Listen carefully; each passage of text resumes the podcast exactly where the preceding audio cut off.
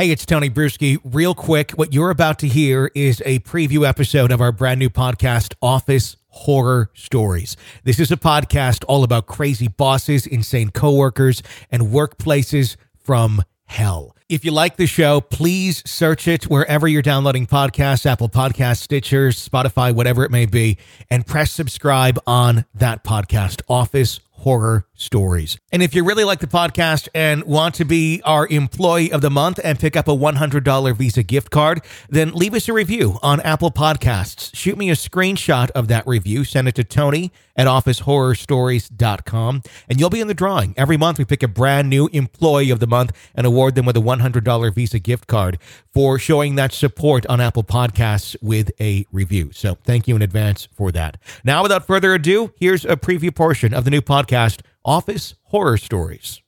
Have you ever had a coworker that went out of their way to lie and make up stories about you? How do you handle it when it's just your word against theirs? Is there ever a solution to this headache without one leaving the job or the other? That's today on Office Horror Stories. Welcome to the world of crazy workplaces. Office Horror Stories. Have a crazy workplace story to share?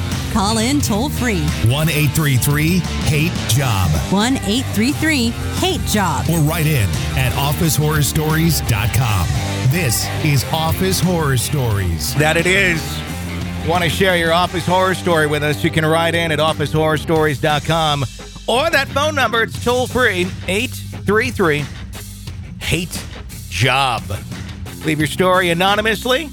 Don't call anybody out of your workplace out. Just leave the story and get it out. It'll be very cathartic. You'll thank us later, uh, and then we'll all laugh about it uh, together on the show. So please do share your office horror story with us. Press subscribe, whatever platform it is that you are listening to this program on, whether it's Apple Podcast, Stitcher, uh, whatever it is, uh, you name it. Press subscribe. That helps us grow those rankings lets others find us. And uh, do please leave us a review, especially Apple Podcasts. That's uh, where like ninety some percent of people get their podcast from. Uh, so reviews there help us tremendously in the uh, the rankings and showing it to other people that hey, this show is um, is out there. Tony and Carol Hughes joining you once again. Hello, Carol. Tony, how are you? I am. Uh, I'm doing well. This is my seventh show of the day that I'm. Uh, I've been doing. It's been like a marathon day. Not of office horror stories. The first office horror, horror stories today, but it's been interviews and episodes of ghost stories and all that. So long day, but uh, there you go. God, your boss must be horrible. He's a total dick. I totally hate him. I go to the bathroom as much as I can, and I just I say horrible shit, and then I I write things on the walls in the bathroom, hoping that then you realize he's right there with you. really pa- and that's the most inappropriate part of the whole thing you write something really inappropriate about your boss on the wall in the bathroom and then you re- realize holy shit he's in here with me and then i And holy shit, this is my own house. yeah it's it's a really weird thing the pets I look just write that on the wall of the bath. the pets look at me weird jen stares at me like who are you talking to in the bathroom and why do you have a black eye it's like i don't know it's just it's it, i'm an artist leave me alone then i run I away don't want to talk about it. My boss is horrible. exactly. I try to make this, my experience these days as authentic to a real workplace as possible. Uh, although it it gets really kind of confusing sometimes. So there you go. How's your day? My day's fine. Yeah, I've had a good day. good. So you're not talking to yourself. That's uh, that's a plus. Yeah. Uh, eight, And I'm not talking about my. I'm like, I actually have bosses. yeah. So Can't say know- shit about that. right. but they're not really bad. So that's No, they're not bad. My that's the thing. It's like I can relate to all these stories because of my previous jobs. Yeah. I can't complain about my current job. I No. have a very good job. and, and I'm I'm not even I'm not being facetious either because your current bosses were my last bosses when I was employed and you know when I think about office horror stories and stuff I really have no office horror stories involving them so I'm just like- I'm always pulling.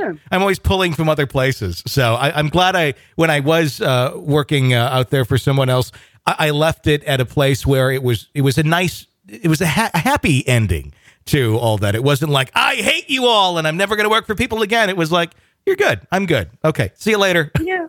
and that's the thing, depending on your job, Yeah. it's never a really great idea to go out in a blaze of glory. And No. I have I have fantasized about that more than once. Like when I quit, I'm Yeah. going to do this and this and this and this. Mhm. And then I, you never know. Like down the road, it's, you're going to have this job interview, and then it's like, no, Yeah. that guy from HR now works here. Shit.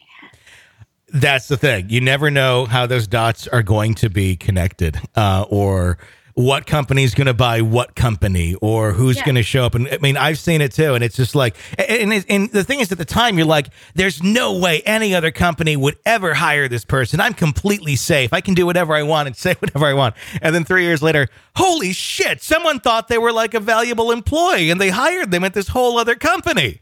And But we all know those people who Yeah. keep getting hired. It's like, know.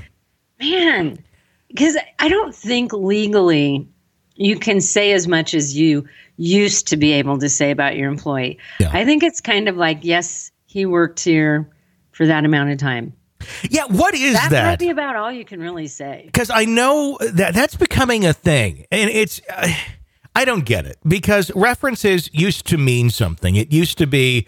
Yes, I do highly recommend this employee, but now it's come to a point where they can't even say good things either, from what I understand Anything. from Yeah. some. Where it's like, I, I get it if, if, but I guess that's to negate the bad ones. Where like, yes, they worked here. Were they good? They worked here. Because then that almost comes across as making everyone sound like they were bad. Yeah. If you're not being able to say anything, but I hope they're they are able to clear, you know, very clearly state why they say that. That it's not a negative and it's not a positive. It's just that's all their corporation thinks uh, they're allowed to say. Is that a corporate legalese type thing, or is that a uh, a law uh, type? I don't thing? know, but I do think it's a lot of big corporations Yeah. are like that. Although in this And day, it's probably like some lawsuit thing. We don't want Bob to sue us for giving him a bad reference. yeah, and I'm sure it- it's based on that. Somebody did that at some point. Oh, you know it. Yeah. Although at this day and know, age, the, the thing, and I think you and I talked about this once. The thing about references is that you should always ask and not just put someone down yeah. because that happened to me a while back, and it's somebody I really don't know that well. And they were asking those really specific questions. Like, can you ta- tell me a time where he was under stress and handled it well? No, I don't know him. Like, I don't know. He's nice. He seems kind. Well, you know, and then they were just getting more specific, like weird situational questions. I'm like, I don't know. And the last thing I wanted to do is be like, look, I don't know him. So then I know that he's never going to get this job. Mhm. If me as the reference says, you know, Bob put me down, I don't know Bob. He's never going to get the job then. So I just had to make some shit up. I have a friend that's uh, hop skips, basically plays hopscotch in the radio industry. Um, and just, you know, and, and radio, you move around a lot, and a lot for a lot of folks. We've been fairly lucky uh, in our careers that we haven't done the extreme moves that, that a lot of people have, uh, but a lot of moving around the country for a lot of folks. And I got a friend who does this. Um, a little too frequently, and, and it is more so his fault than anybody else's. It's not like he's getting fired in a lot of places. It's it's more so I don't like this place. I'm going to move now. And I Yeah, there's something better out there for me. oh my, mm. and there never is. I mean, and he's very talented, but he never stays in a place long enough to get comfortable and to get set in. And then I I, I always I, I know that he's moving because I get reference calls before he even tells me that he's applying for these jobs. and like Don't do that. all of a sudden I get these calls like, hey, it's so and so from X94 in uh, Montreal. I'm like, what? Like, yeah, uh, calling about so and so. What do you uh, What do you know about him? I'm like, I'm guessing he's applying for a job with you. Is is what I'm guessing right now. and the thing is, we haven't like, um, well, we we've worked together in some capacities, but um, it's like I haven't been his direct manager uh, for almost 20 years. Uh, but it's. it's Find another damn reference. I can't give you a we're, we're great friends, but it's just like uh, it, what? Yeah, but uh, Maybe cooking meth is a side hustle now. I don't know. It's uh, it's an interesting thing, uh, and it's it's just kind of funny. It's like, oh, then I'll call like, oh, so you're moving, thinking about it. it's like I gathered from the three radio stations that called me earlier in the day. and to say something good, I'm like, yeah, but I think I talked to them like three years ago when they called about you too when you applied. I, have actually had that. I think with more than one station has called back more than one time in a different uh, a different decade. and it's like I think we talked about this guy a while ago. And it's like I got the same things to say, and I, I say nothing negative. I, I really if he can stay and he's happy, he's a great employee. It's just he's got to be happy where he's at, as anyone does that needs to be. But um, it's kind of one of those things. And it's all on your shoulders yeah. to give him a great review reference so he gets the damn job that he's going to leave in six months. I think, you know it. I think some people at some point, um, and I can kind of understand it because I think I was kind of feeling this way for a little bit too when I was moving around a bit, um, like 15 years ago. Um, you can almost develop an addiction to moving. Um, and I think it's something where it's like the newness of everything, and there's a level of excitement once you can get over the headache of it. And if it's not that big of a headache, um, and you don't have a ton of crap to move around, and it's you know relatively not that bad, um, you know, if you're you know kind of worn out in one area, it's almost like a school year's done. I'm ready for the next year. You can kind of want to keep going.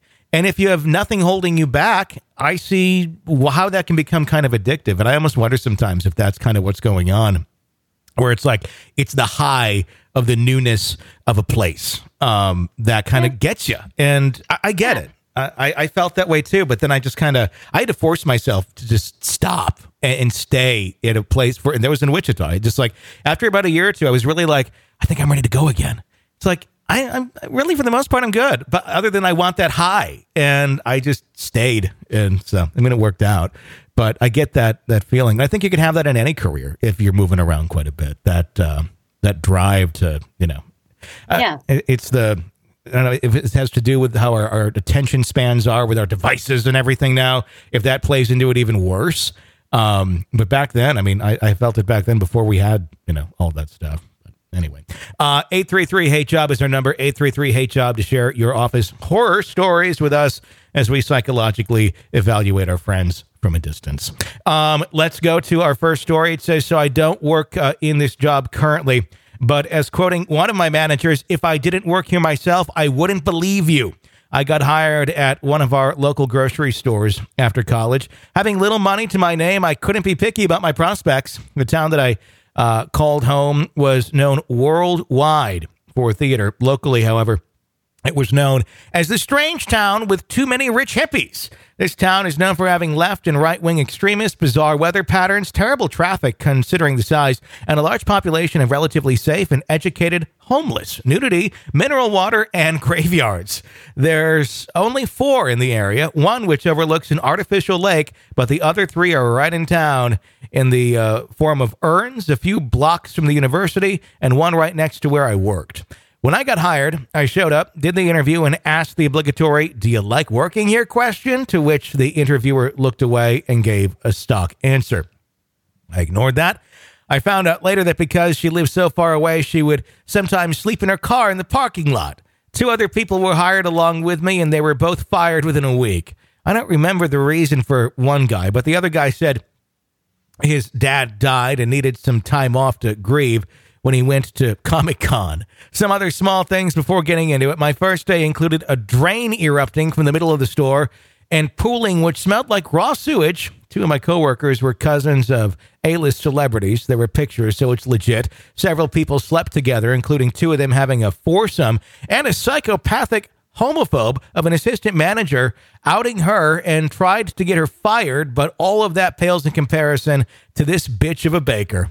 When I got placed into the bakery on weekends, I was told to watch my back, which I had no idea what they meant by that, considering it was the bakery.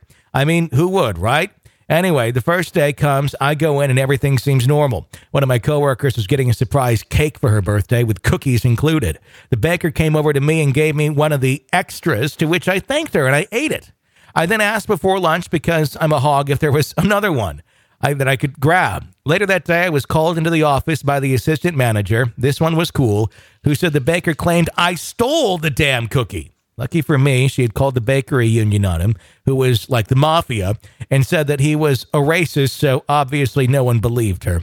This lady would also say that people were giving her too much work and that they were wasting product, even though there were notes to the contrary.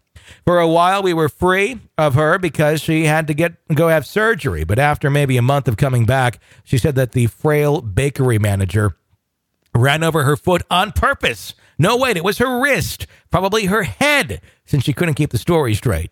This caused her son to come in and try to fight the manager, so he was kicked out by the police.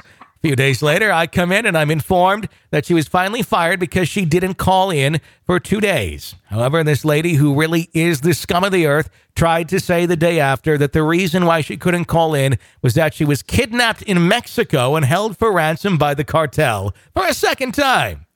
She now works at a, a, thrift store, and while browsing, sometimes I must stop myself from telling a manager what a lunatic this lady was. Sometimes I just want to tell her to go fuck herself right to her face in front of everyone. Anyway, that's my story. Go Adventures at the Grocery Store. That should be a book. The bitch of a baker. you just think of the bakery ladies as like, oh, they give out these nice little free cookies to the kids and they're baking and it smells fresh and wonderful. You don't think it's like the baking mafia that's going on back there. Well, and the whole being kidnapped by the cartel, I've never even thought about that excuse. It's a great excuse. to totally be used more often. I went to Mexico and was kidnapped by the cartel. How are you going to argue with me? That's where we're going to pause the preview portion of this episode of Office Horror Stories. If you want the full thing, all you have to do is go find it wherever you download podcasts. Just search Office Horror Stories on Apple Podcasts, Stitcher, Spotify, Castbox, whatever it may be, you name it. Search Office Horror Stories, press subscribe, start binging away today. And like I said earlier, please do leave us a review, especially on Apple Podcasts. Once you do that, email me a screenshot of it, send it to Tony at OfficeHorrorStories.com, and I'll put you in the drawing to be our Employee of the Month and uh, get uh, somebody hooked up with a $100 Visa gift card. Brand new winner every single month. So show your support, maybe a $100 Visa gift card. Thank you for the support, and hope you enjoyed Office Horror Stories.